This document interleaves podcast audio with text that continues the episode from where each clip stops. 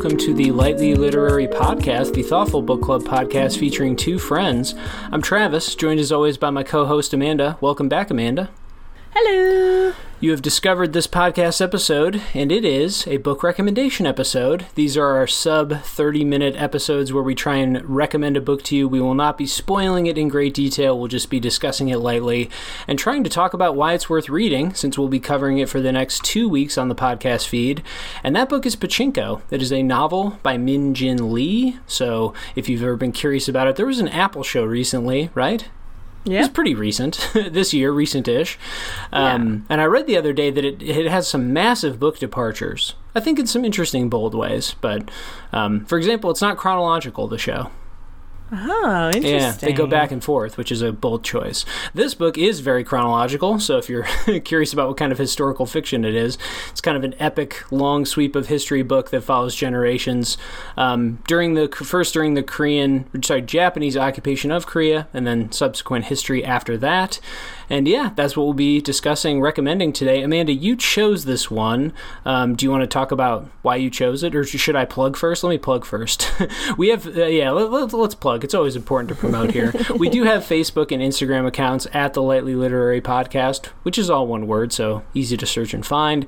Give us a follow on those platforms. We post updates and kind of what we're reading and reminders of the episodes that have been posted. So if you're curious about the reading schedule or you just want to keep up with us, that's where to do so. And any ratings you can leave us on podcast platforms help a ton, whether it's iTunes or Spotify, Google, Play Store, whatever else. I think we're up on Amazon now. They have like an audio thing. Who knows? We're everywhere, folks. we're all over. So anyway, we always appreciate those follows and um, and ratings and reviews. As I mentioned, Pachinko, the novel we'll be recommending by Min Jin Lee. Amanda, you chose it. Do you want to discuss why briefly? Yeah. Um, I I wanted to read it because my cousin recommended it to me. She said that it was um, a book that really stuck with her, and it was something that she thought I would enjoy, um, specifically because of my interest in um, Korean literature and Korean American literature. So, yeah, I, I was like, you know what, I'm going to pick it up and I'm going to read it, and I knew that there was some the the show, and I was like, you know what, I also kind of want to watch the show, so it's always a good idea to read before watching it. So. I do think this show will be one that my mom and I do when I'm home for winter break coming up. Yeah, I think she- I I might do she- it on my vacation. Yeah, it, I think we should. It might be interesting. Start doing TV shows on the pod. Get into that, walk into that fray. Um, that's that's a pretty rich. There's a lot of podcasts about TV, but that's okay. We'll do our own interpretation uh, from the cover, which I'll read br- briefly, and then we'll get into our segments here. Uh, but this is how the cover describes the book. History is seldom kind. In Min Jin Lee's best selling magisterial epic, four generations of a poor, proud immigrant family fight to control their destinies, exiled from a homeland they never knew. Richly told and profoundly moving, Pachinko is a story of love, sacrifice, ambition, and loyalty from the bustling street markets to the halls of Japan's finest universities to the pachinko parlors of the criminal underworld. Lee's complex and passionate characters survive and thrive against the indifference arc, or sorry, indifferent arc of history. Are you buying the quote about pachinko parlors of the criminal underworld? Give me a break. This book doesn't No. care about that. No, it cares about pachinko a lot. It's in the title for a reason, but come on. All right, whoever wrote that, let's let's read the novel first before we write the descriptions. She, there's she specifically goes out of her way to make sure that Yeah, there is no there's connection. no criminal underworlds ever presented in this entire story. Okay, whatever.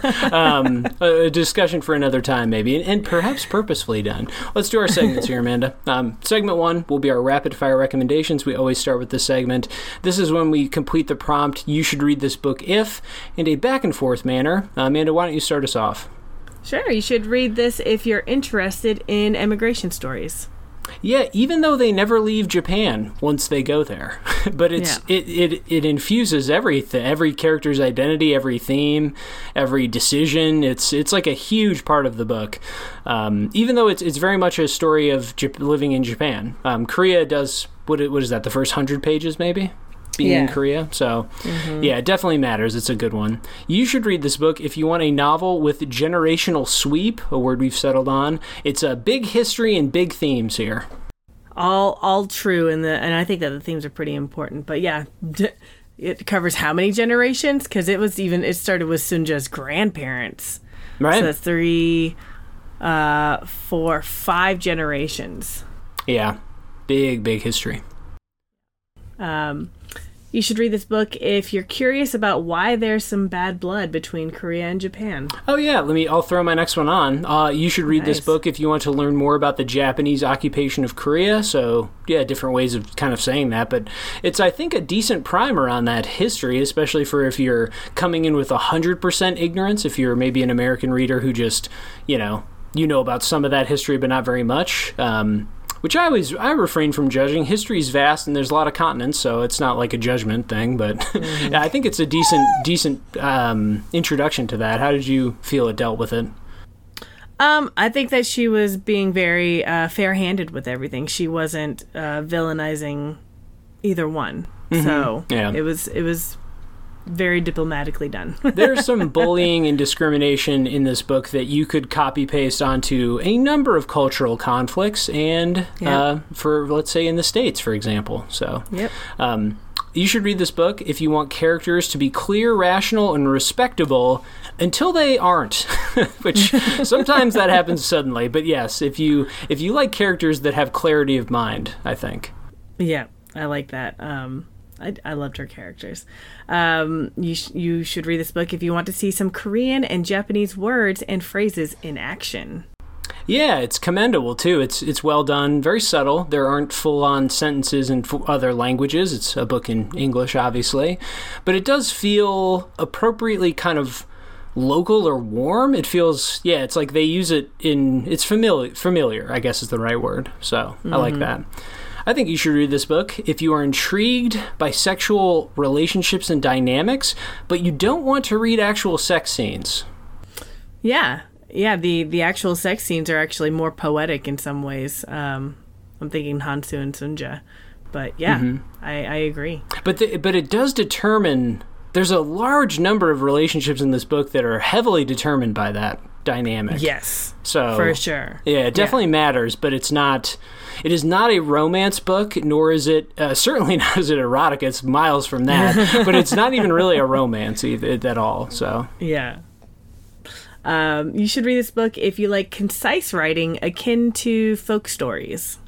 Yeah, I do think it fits because of how ambitious this book wants to be, and it kind of jumps plots and jumps around time periods, and so it felt fitting to me. The writing, it was my criticism always was that it was a little tidy at times, maybe, but that's not the worst thing to criticize a book for. It just felt very kind of confident in itself, something like that. Yeah. My final one: you should read this book if you've got yourself some sons. You got any Oh, sons, Amanda? nope, I, I got my two girls. Yeah, well, not a book for you then. What a shame. We chose we chose poorly. Next time. Yeah. Uh, you should read this book if you love tough but still sweet grandmas. Yeah, I mean tough as tough as nails, I think.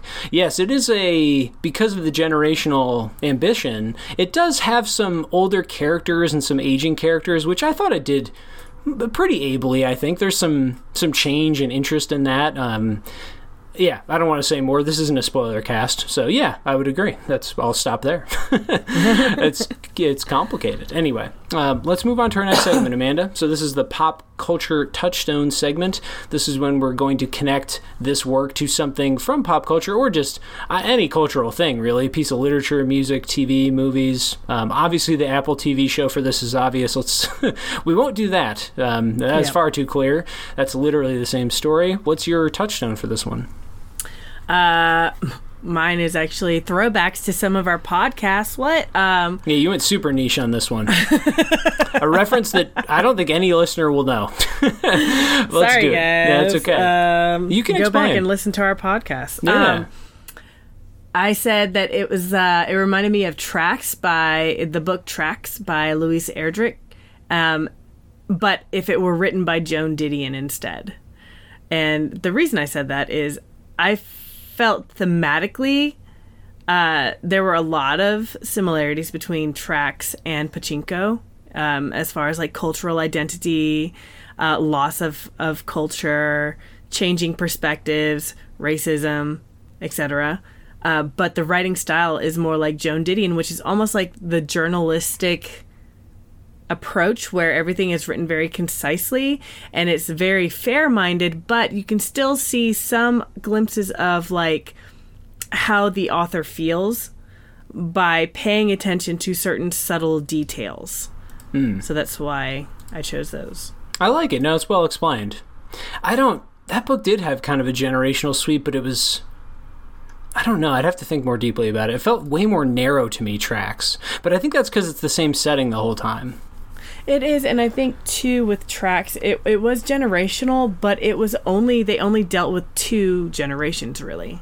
Yeah, yeah, and the, I think the lack of movement is why my brain is short circuiting about that. But Yeah. they just feel so deeply different to me. But th- but I get the comparison for sure. So I'm going to go with some obvious ones like Roots. Roots, the TV show, which I've only seen a couple episodes of in school. Do you know Roots? Yeah, but I never watched it. Yeah, well, it's, it's just like an epic historical show about slavery and the generations during, pre, during, and after slavery. I, although I don't know if Roots goes to the after, but it's about people enslaved in West Africa who come who are brought forcibly to the United States enslaved and their survival story and the history of that. But it, it's just big, big history. I think it's like a lot of characters. Um, again, we watched a couple episodes of it in high school, and I can't remember why. Well, the reason why is obvious: to study slavery. But it's I can't remember like what happened. I just I just know it's a big history thing. So maybe if you like Roots, and isn't um, Les Miserables this way? A story that I definitely have never read and I've only seen clips from musicals. Um, I think so. I've also never read Yeah. Les Mis. Um, But it feels that way though. Where isn't isn't Les Miserables like doesn't it have like a ton of characters and like every dynamic is explored and there's people on every side of conflict and it's a revolution. I, I guess Yep. to me it was like stories like that where you take this huge historical traumatic moment. It's not like you're picking a, a down moment in history. You're picking like the signature huge crisis point and then you're just exploring it from many facets. This is mm-hmm. kind of like that because you have the Japanese occupation of Korea and then from that it spawns, you know, all Yeah. these different stories and tons of characters and I think those comparisons are probably best. yeah, I think that yeah. Uh, from from the bits I've seen of, of Les Mis, yeah, it's it's definitely something that spans several characters on on both sides of because it's supposed to be the French Revolution, right? It is, yeah. Um, yeah. So it and it's those who are impoverished, but also those who are well off, and yeah. So that makes sense to me. The, I think I in terms of style, I don't know if either have any business. This is more content and broad outline approach. yeah. So, uh, good. Any other thoughts on the touchdowns? Nope. I really tried to come up with a book to compare it to, and then I realized I don't read a lot of historical fiction, I, which I would have said I did, but I don't think I do now that I reflect back on it. I was even like looking at my bookshelves thinking, yeah, what is this like? But I don't read a lot of books. I read long works, but they're not historical fiction like this. So, interesting. Um, let's do our scripted pitch. So, for every book recommendation episode, we each prepare a piece of writing to kind of talk about what worked about the book or perhaps what didn't. But it's, you know, it's a recommendation, something we've pre written, pre scripted. I guess I'll go first. I feel like I usually try to. I won't put you on the spot here um, Yeah. for my scripted pitch here for Pachinko. So, let's take it away. Few things in Pachinko are small. The conflicts certainly aren't. We've got imperialism, um, immigrant dislocation, religious purity and tests of faith, sexual exploitations and connections and affairs and everything. So, and I'm even wonder if in that list I'm doing the major ones justice. So it's the n- n- no small conflicts. Uh, the scope isn't small either. Uh, we stay primarily in Japan, though it begins in Korea for you know hundred-ish pages. The generation-spanning story is comfortable taking massive steps in time to further character arcs and develop certain themes and ideas. It will ask you to accept certain developments and simply move on. I think in that final sense, perhaps it asks too much, or I felt like it risked a bit too much by not staying smaller because it does just want you to just move on to new time periods and new characters and new things when other ones are kind of abruptly dealt with. Um, but I think for lovers of kind of epic historical fiction, this book will read quite cleanly and I think enjoyably. And the prose kind of reads that way too, where it's not it's not going to disrupt you much, but it is well done and thought out and sort of careful is, is how I felt. Um, in terms of assessing and exploring challenging and even like often horrific historical events, I think Pachinko, Pachinko does this about as cleanly as possible, which is odd to say because some extremely traumatic things happen in the book, but it, it feels very down the middle. The metaphor I kept fumbling on our pods was it's like a fastball, like it's it's just going ahead and like the characters kind of deal with things in that manner too sometimes very directly and so i think i think the messes it creates it may clean up um, a little too tidily, but that's the, but it's interesting in that way too. Uh, hopefully that analogy made sense.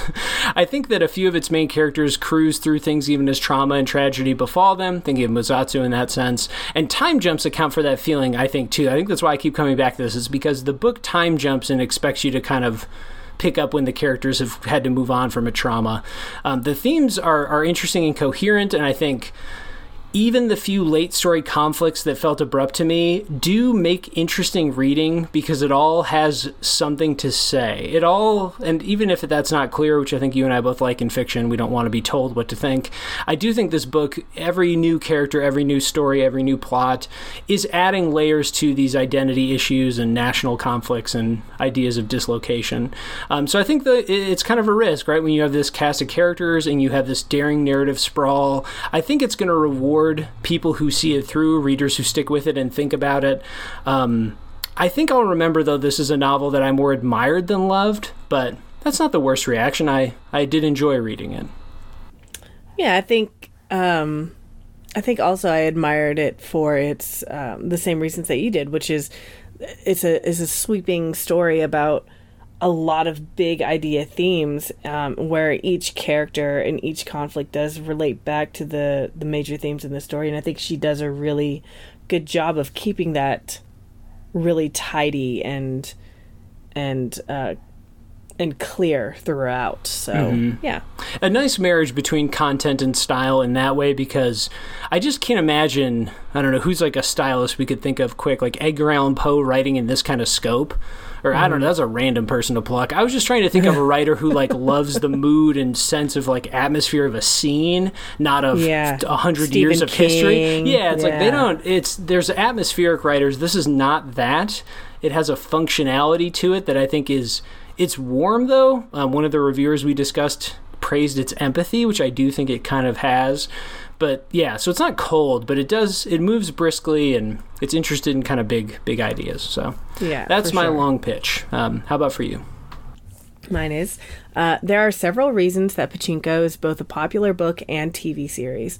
The very human characters, the fraught filled setting, the momentum of the plot, and the examination of faith, humanity, and bigotry.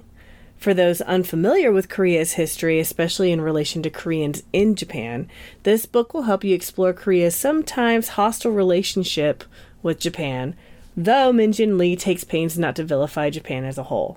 As some of her characters point out, there are bad Japanese, but there are also good Japanese, just like there are both good and bad Koreans. Lee's purpose isn't to create an oppressor oppressed dichotomy, but to explore how big events, like colonization, war, ideological wars, and, and so forth, affect generations. She does this without overt judgment and with a predilection for concision and differing points of view.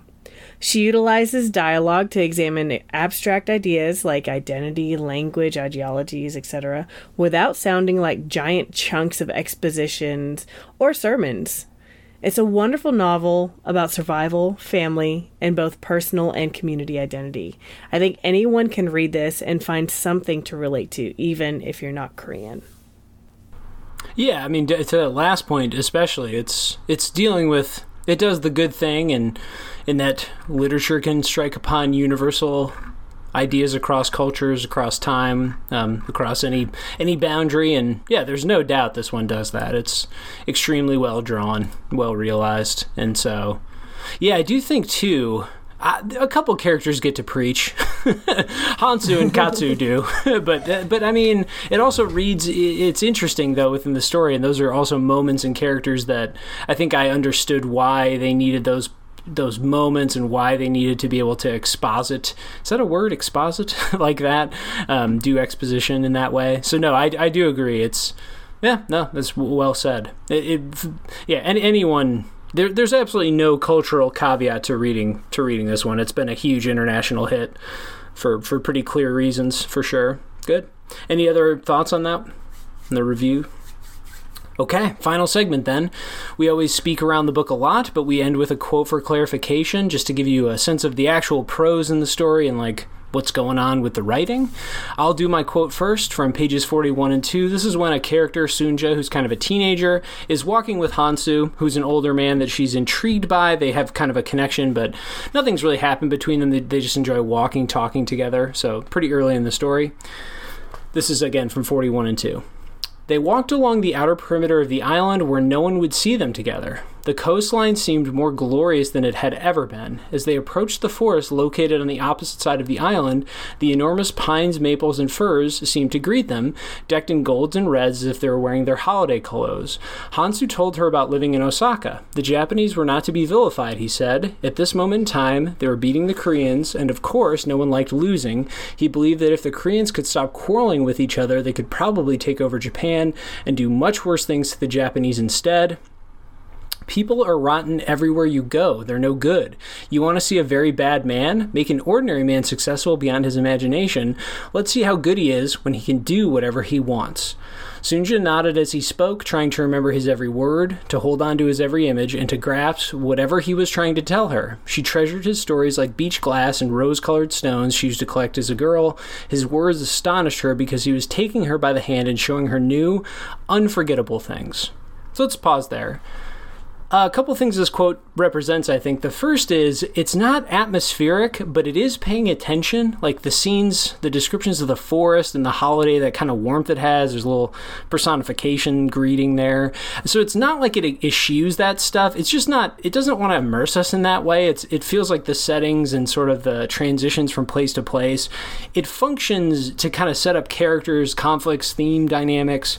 And so that I think is meaningful. It shows that. And then also, not every character speaks in that way that he does in a very clear expository way. He he kind of does it more than most, I think. But the mm-hmm. characters often have to have these significant I don't know, ideological check-ins with each other, these moments where they have to be very clear about, you know, beliefs of nationality and obviously you can tell from that quote he's a bit more pragmatic and uh, more direct and straightforward about how he sees nations in the world and everything. Um, so I thought it set up both their characters well, but also just the writing, the kind of ebb and flow and the amount of I don't know, like historical atmosphere you can expect.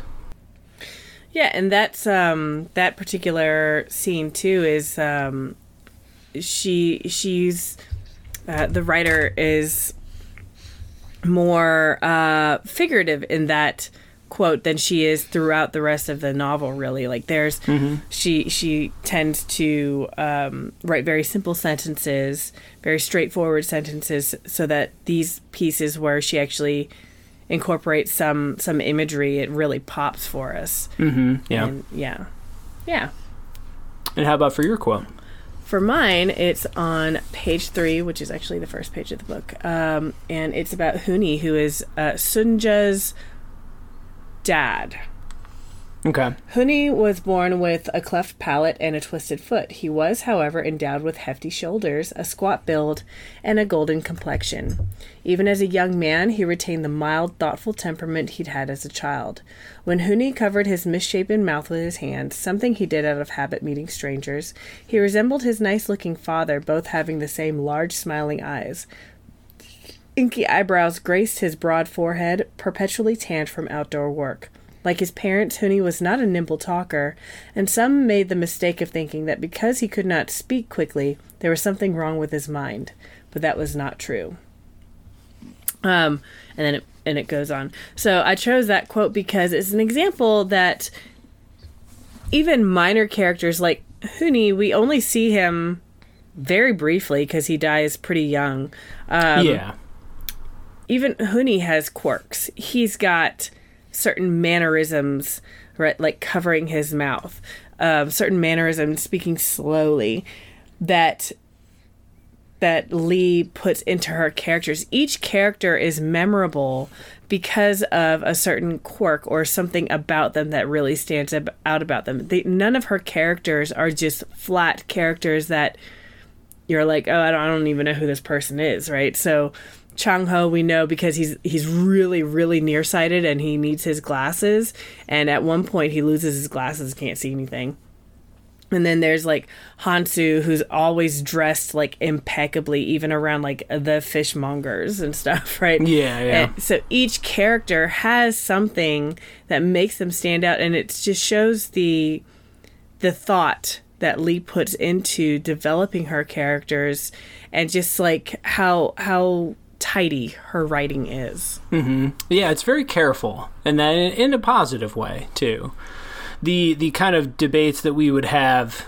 We didn't really ever have it either with about Noa, but I think that we had t- a couple different readings or reactions to some of the development. But no character is flat, even if some developments end up being kind of extreme or abrupt. Was my was my reading on a couple things. It's it's always it has dynamics to it. It's at least a bit complex, and you're right. It's a good quote to show that there's no character who's cast aside without some consideration. Uh, empathy is how another reviewer put it, and I think that shows that too. Yeah, even though Hoonie, you know, what is he in ten pages? Yeah, I know, Um, right? Something like that. not very long. you'll meet other characters like that too, where they at least they get their backstory, they get their due, quote unquote, if that's a literary way we could put it, um, or non-literary way to put it. Excellent. Okay, so hopefully that. Well, that's our recommendation, Amanda. Any other thoughts on Pachinko by Min Jin Lee? A pretty strong novel. I think I liked it, and you really liked it, or you you can put a verb to it. Did you love it? I yeah, I did. In Yeah. some ways, I did. Yeah. There we go. So I'll go with a, a, a like. Amanda will go with a love. Very positive, though. Strong. And, you know, for a longer book, we usually don't do books that. This one was almost 500 pages, and for a longer book, I think it read read pretty briskly and was enjoyable. Yeah. So, yeah, not not a hefty 500 pages. um, we have other books coming up in order, so if we fail to persuade you to read this one with us over the next two weeks, then well, we apologize. We'll keep trying to pull books of interest. Um, our next three books in order, Amanda will tell you about briefly. Uh, next up, we've got A Visit from the Goon Squad by Jennifer Egan. Then we've got Pandora's Jar, Women in the Greek Myths by Natalie Haynes. And then we have Civil War Land in Bad Decline by George Saunders. So, novel, nonfiction, short stories, we're doing it. Hitting the diversity spread of literature. Yeah, bring it Um, on. yeah, I'm actually excited to get back to some nonfiction. Yeah. This ratio we've struck, kind of the three to one, is is I think fits my reading tendencies pretty well. Maybe that maybe I've put that on us falsely, but I think it's about every three fiction books I read, I kind of itch for some nonfiction too. So that'll be great. Okay. Uh, if you could review us on any podcast platform of your choice, iTunes, Spotify, wherever you're listening to this, that helps a ton. We appreciate those reviews. And again, we're on Facebook and Instagram. We're there at the Lightly Literary Podcast, which is all one word. So follow us on those platforms to keep up with what we're reading. Thanks as always for listening to us. Again, we hope we gave you a book recommendation today. And if we didn't, check out other ones in the feed. Go back into the archives. We've got a million book recs and discussions up. And if you're going to read Pachinko, we'll see you soon. For everybody else, we'll see you between the pages.